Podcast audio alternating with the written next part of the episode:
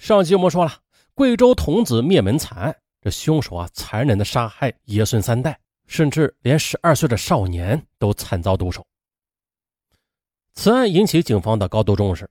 经过调查，他们得知了，说死者廖文明的女儿廖小慧在外打工期间，认识了贵州瓮安籍的一名叫做邓书龙的男子。两人同居之后，又生育一子，但是由于性格不合，廖小慧多次提出分手，邓书龙他不同意。那。本起案件会不会与邓书龙有关系啊？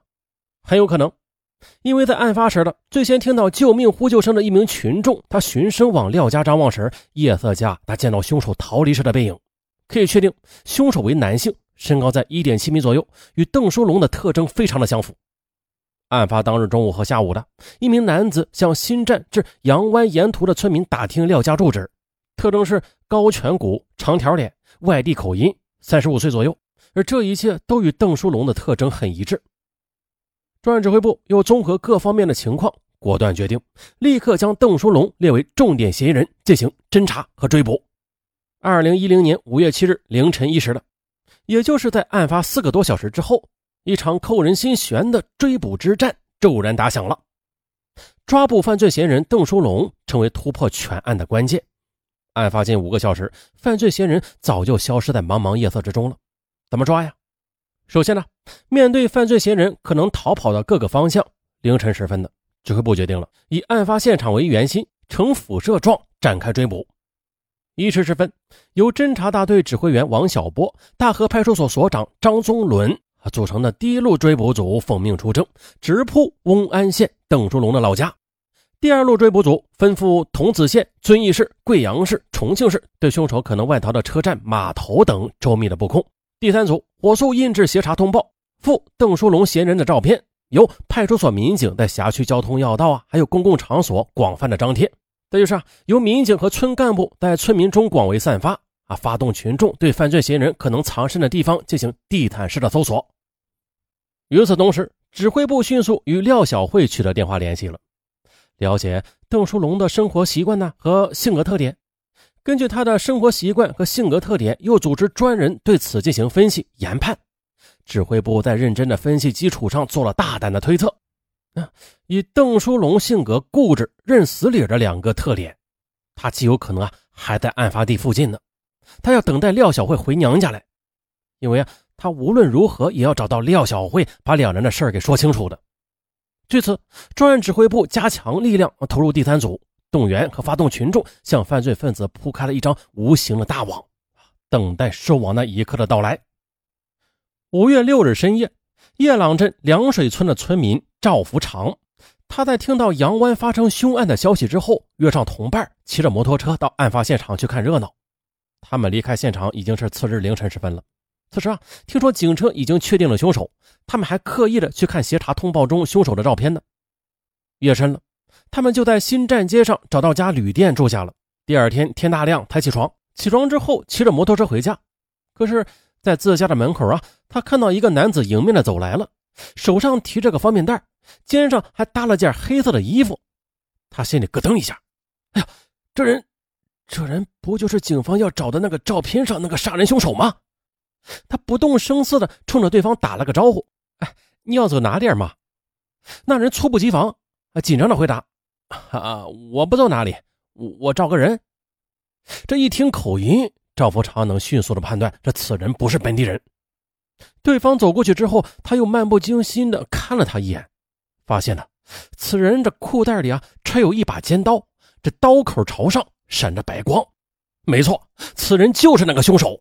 他赶紧走进邻居强子家里，把情况告知了强子，让强子再找两个人跟上那个凶手。自己则用手机接通了派出所的电话。接警之后呢，警方喜出望外，民警邹玲丽立刻启动自己的爱车，还载着几名战友往夜朗方向疾驰而去。啊这时，申建局长在得知重大线索之后，也叫上了一名看热闹的群众啊，用摩托车驮着他，加大油门往夜朗沙台赶去了。同时呢，市公安局局长刘小星闻讯也火速赶到沙台村，指挥围捕犯罪嫌疑人的战斗。王宗伦则肩扛着摄像机，记录下了这场硬仗的紧张与激烈。十一时三十分，梁建波、付晓松等到达沙台组，又经报警人的指引，民警看到了一个身影正在往一座山上跑，相距大约是百米左右。为了将凶手尽快的抓获归案，陆续到达沙台的三十余名的民警进行了简单的分组，对逃进山里的犯罪嫌疑人进行分头的包围。再加上当地四十余名的群众也手持扁担、铁锹参与搜捕队伍中，有熟悉地形的群众带路，这围捕小组抄近路对犯罪嫌疑人进行包围。大约二十分钟后，犯罪嫌疑人被民警团团围在一块耕地的中央，看到四周的人们渐渐的围了上来。这凶手也着急了，他掏出尖刀往自己腹部猛刺，企图畏罪自杀。民警付小松等人迅速的扑上前去，夺下了尖刀，将其控制。民警问道：“叫什么名字？” 邓树龙。什么地方的人？瓮安县。一时间，现场响起了“抓到了，抓到了”的欢呼声。啊，这民警所有的疲惫都消失的无影无踪了。啊接着，因为嫌疑人他自伤了腹部。警方又以最快的速度将其送到了医院，在严密的监控下接受了治疗。这时候呢，躺在医院病床上的邓书龙向一直在身边照顾他的民警供述了作案的经过。那骇人听闻、令人发指的一幕不堪回首。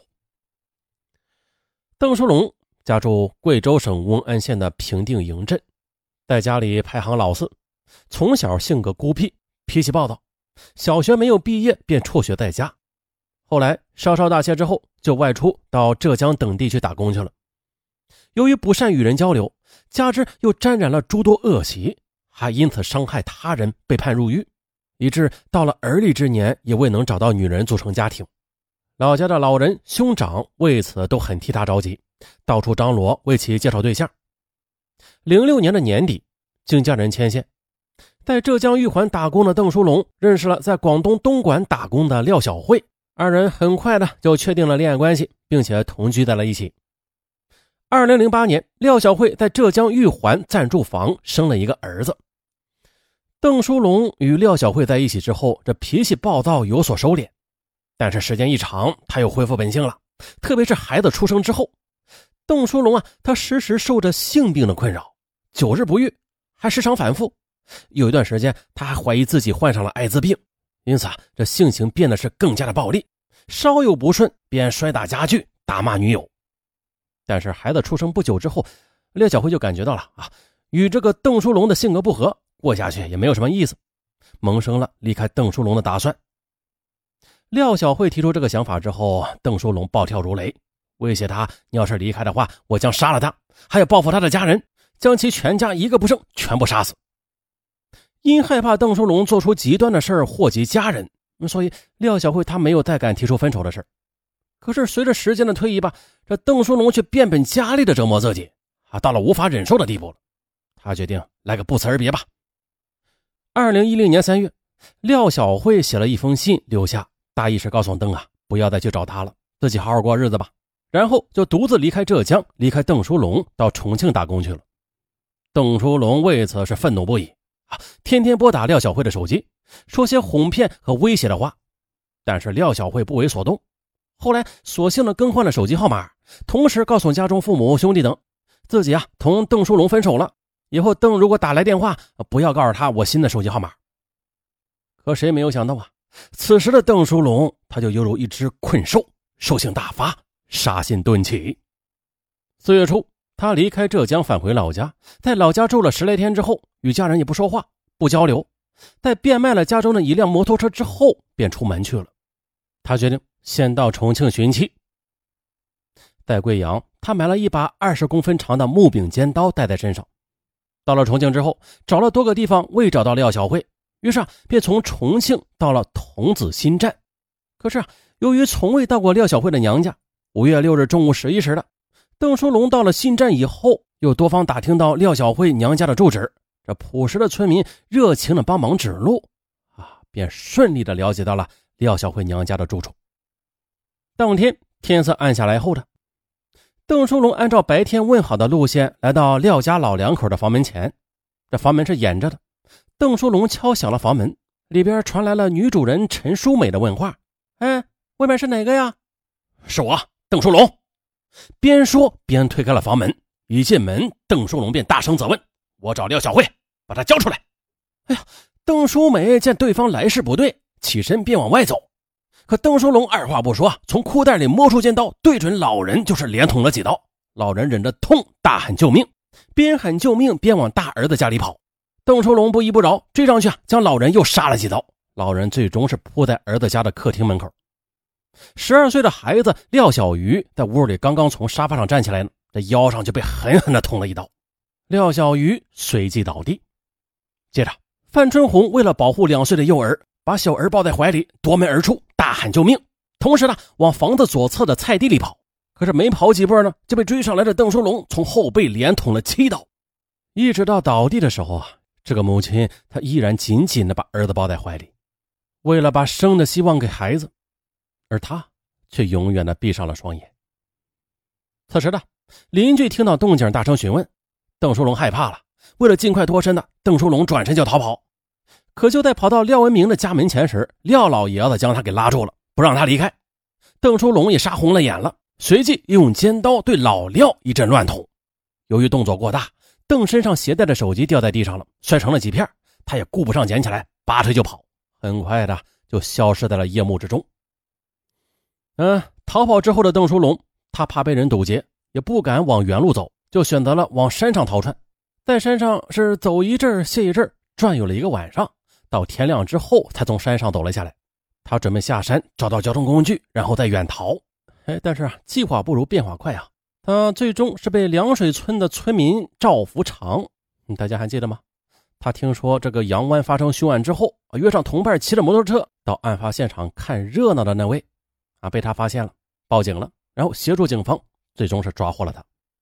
哎呦，那因为看热闹发现了犯罪嫌疑人啊，最终协助警方破案。